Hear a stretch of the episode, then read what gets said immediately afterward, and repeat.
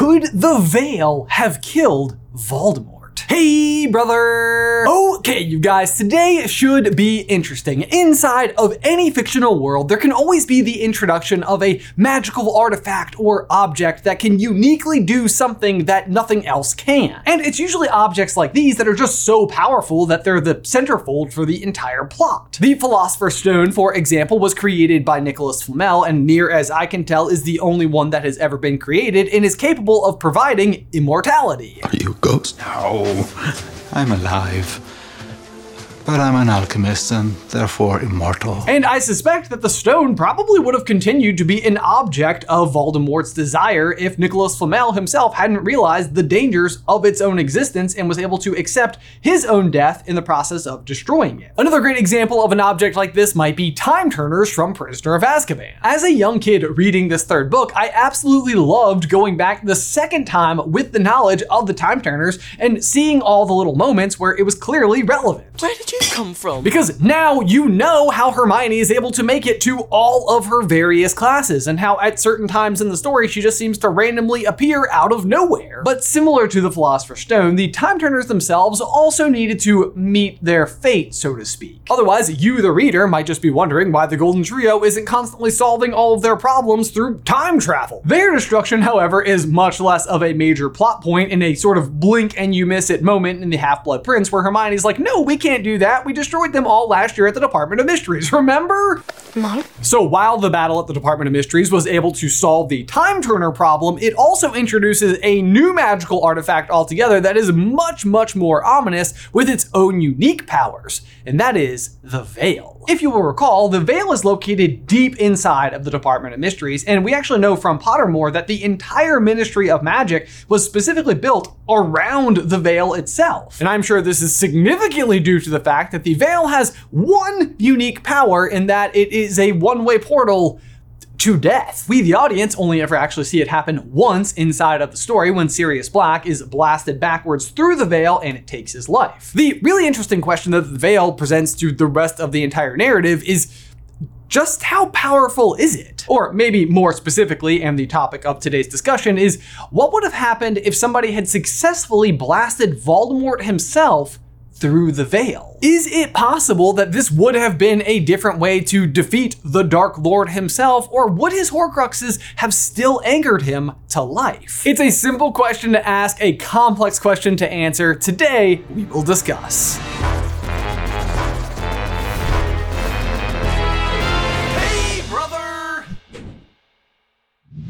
Okay, so as you may expect, whenever you're dealing with souls and death and the afterlife and Horcruxes, there is a lot to consider and a lot of speculation to be had. So for a second, let's just examine what would happen if just a regular person passes through the veil. And again, the only example we have is Sirius Black. When Sirius passes through, it is his entire body and soul that pass through, and after which neither his body or soul are recoverable at all. The thing I do want to clarify here is that it's the act of crossing through the veil that does take Sirius's life. And I bring this up in particular because at least in the movies, we see that Bellatrix Lestrange actually hits Sirius with an Avada Kedavra spell, and then he sort of like falls backwards into the veil after the fact, and the Avada Kedavra spell obviously would be the cause of death within the movie. However, that's not what happens in the books. Key point is that it's the veil that takes Sirius's life, not Bellatrix's spell. However, despite his death, it's not entirely the end of the story for Sirius. Eventually, Harry is still able to recall Sirius, Remus, and his parents via the Resurrection Stone. The key distinction here is that while the veil itself is a unique construct, the way in which it takes a life is just like any other. People who pass through aren't lost to the void or a limbo or some version of that. It's just simply the afterlife. But even within that, there is a distinction that we can make. It's that your body is not what passes on to the afterlife, but rather your soul. And this can actually be proven in two other ways. The first of which is that we actually see what happens to Voldemort's soul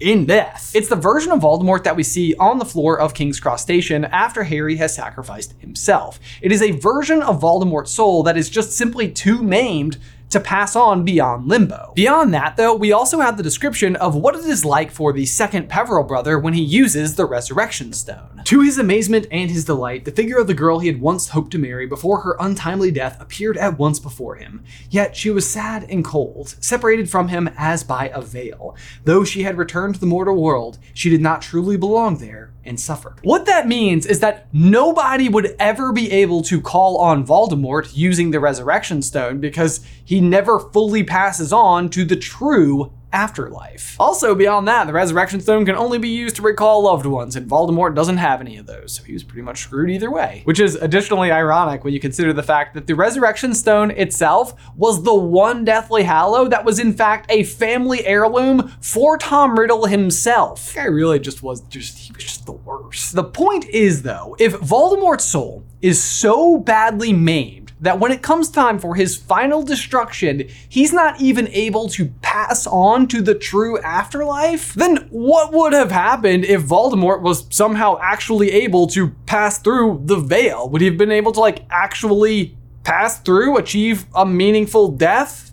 Visit the afterlife? And again, it's just not that simple to answer because Voldemort himself is not a regular being. He's not even a regular evil being for that matter. And that has to do, of course, with the reason why his soul is so badly damaged in the first place, and that's the creation of his seven Horcruxes. So before we can even truly and properly examine that caveat, let's just talk about like what would have happened if you had tossed a Horcrux itself through the veil. Is it as powerful as something like basilisk venom or Fiendfyre to where it just would have been quite literally capable of destroying the Horcrux itself? And I think the answer to that is, well, it's not exactly the same. I think the end result is pretty similar. Hermione explains it best. Horcrux is the complete opposite of a human being. Look, if I picked up a sword right now, Ron, and ran you through with it, I wouldn't damage your soul at all. Whatever happens to your body, your soul will survive, untouched. But it's the other way around with a Horcrux. The fragment of soul inside it depends on its container, its enchanted body for survival. It can't exist without it. So what we've already established with Sirius is that when he passes through the veil, the veil is capable of separating Sirius's body from his soul, even though in the process, both are completely lost. So say Nagini, who is both a living creature and a Horcrux, were tossed through the veil. I think the same would happen.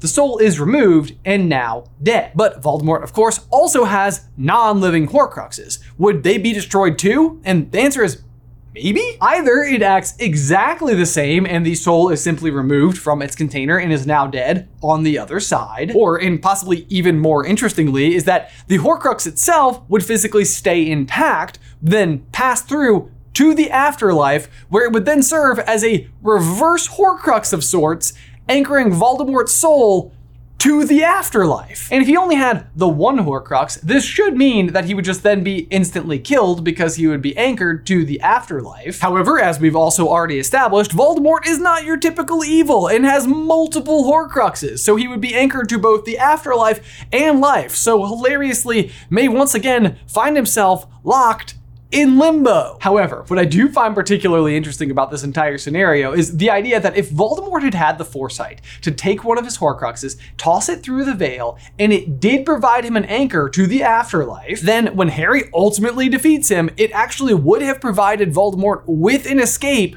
from limbo and be able to pass on to the afterlife, which is a far superior fate. But of course, anybody who is going through the trouble of creating Horcrux in the first place would never take that particular precaution because the entire objective of creating Horcruxes in the first place is to never die. So, yeah, kind of rules itself out. Guys, let me just pause right there to give a huge thank you to today's sponsor, MeUndies. Let me ask you a question. You don't have to tell anybody, just think it inside of your head. But be honest with yourself. Do you have a favorite pair of undies that when you put them on, you just feel luckier, better that whole day? Because I certainly do, and I wouldn't have them without MeUndies. And in the beginning of my MeUndies subscription, it was just literally like, whichever pair of MeUndies happened to be clean that day was my lucky pair. But the great news is, at this point in time, I have an entire drawer full. So every day feels lucky. And my favorite part is that throughout the course of the year, there are so many different themed pairs that based on what time of year it is or what's going on in my own personal life, I always feel like I've got something that like fits the occasion perfectly. So if you find yourself fancying a fun and vibrant day, they have a wide range of bold colors. If you're looking to break a sweat, they have their Move Me collection designed for movement.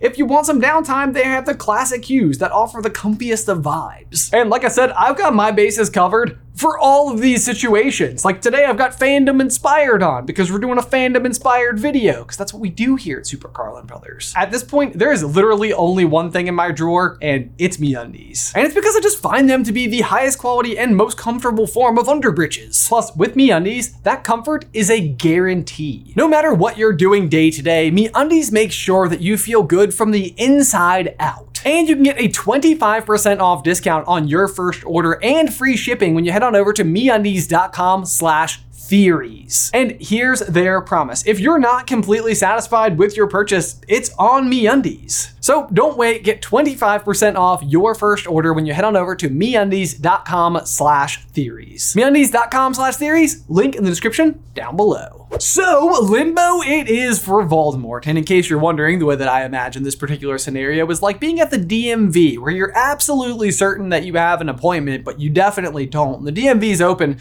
24 hours a day, and it's like really cold in there, and you forgot to bring a light jacket, so you're like shivering but not properly freezing. And unfortunately, on top of that, you also have a cold and your nose is running, and you don't want to alarm any of the people around you by being like, you know, all sniffly and everything. But of course, you also don't have any tissues, and in the case of Voldemort, you don't even have a nose. It really is just like your worst nasally nightmare come to life. Well, not life, but also not death. You get what I'm saying. But more importantly, is that just our answer that the veil would kill Voldemort if he passed through it? And no, it wouldn't, because the piece of soul that resides in Voldemort Prime, his physical living body, is actually different from the other pieces of his soul that were used to create the Horcruxes. Dumbledore tells Harry the seventh part of his soul, however maimed, resides inside of his regenerated body. That was the part of him that lived as a spectral existence for so many years during his exile. Without that, he has no self at all. That seventh piece of soul will be the last that anyone wishing to kill Voldemort must attack, the piece that lives in his body. So, a couple of things. Dumbledore says, without that, he has no self at all. That suggests, at least to me, that the piece of soul in his prime body is the one that actually has the sense of self. Dumbledore also specifies that if you wanted to destroy him, that would need to be the last piece of soul to ultimately attack, because if you just attack his body before then, then his soul will again be anchored to life via his Horcruxes. But if you'll notice, none of his other Horcruxes act as anchors for each other when each of them is destroyed. Isn't that kind of interesting? What it also means, though, is that if you were to throw each of the Horcruxes through the veil, then conceivably all of those Horcruxes would be destroyed. But Voldemort Prime is still different. Instead, his body would in fact be destroyed, but his soul would be like running into a glass wall. As his body passed through, his soul would be ripped from it and anchored to life thanks to all of his various Horcruxes. This is actually exactly what happens to Voldemort when he attempts to kill baby Harry. Harry is, of course, protected by his mother's sacrifice, but Voldemort absolutely is not, and it's the Avada Kedavra spell. So when it strikes him, it destroys his physical being. All that's left is the mist like form of his soul. The way he describes it to his Death Eaters is like this I was ripped from my body. I was less than spirit, less than the meanest ghost, but still, I was alive. Again, it's that mist or spectral existence that we always talk about. Eventually, he is able to form into like a rudimentary existence that we see at the beginning of Goblet of Fire, and then thanks to all of Wormtail's help, the physical form we ultimately know Voldemort to have at the end. But the Prime Soul is the only one that is actually capable of doing this. All the other Horcruxes simply prevent him from passing on to the afterlife. None of the rest of the Horcruxes, however, would be able to act of their own accord to attempt to achieve a physical body, with the single exception of the diary. Because you may be sitting there thinking, like, well, the diary did seem to have a rather considerable sense of self for Voldemort and almost did come back to life at the end of Chamber of Secrets. And that is true, but I think it has much, much, much more to do with the nature of how the diary was created. Tom Riddle himself had injected it with lots of his own thoughts and memories. But the Tom Riddle that came out of of the diary is not the same as Voldemort Prime, the one who returns in the graveyard of Little Hangleton. He is still, in fact, dangerous and evil, but he is still only comprised of all of the memories and thoughts that young Tom Riddle was able to inject into the diary. He doesn't know everything else that has happened within the wizarding world. In fact, the only way that he even knows that Harry Potter someday defeats him is because Ginny told him through the diary. So, in a way, the diary is a lot more similar to like a portrait at Hogwarts, where it's a depiction of the person it represents, and it has some of the information that the portrait was told about the person who had lived, but doesn't have all of the wisdom of intelligence of the person themselves. So, in summary, no, the Veil would not be capable of destroying Voldemort unless all of his other Horcruxes had already been destroyed, in which case, Voldemort passing through the Veil actually would have provided him with a overall better outcome because he could have successfully passed on to the afterlife.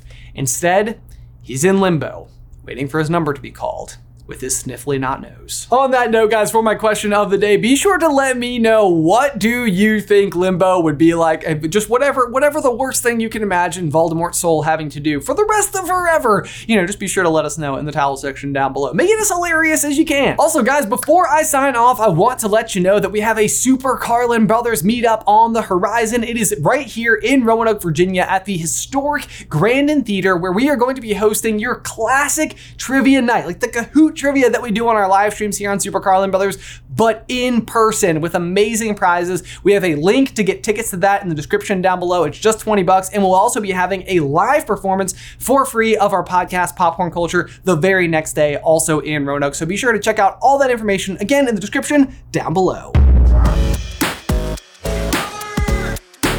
But as ever, guys, thank you so much for watching. Be sure to like this video and subscribe to the channel if you haven't already. If you'd like to find out who made the Mirror of Erised, it's one of my favorite Potter theories that we've made here recently. It's right over here. But otherwise, guys, until next time, bye!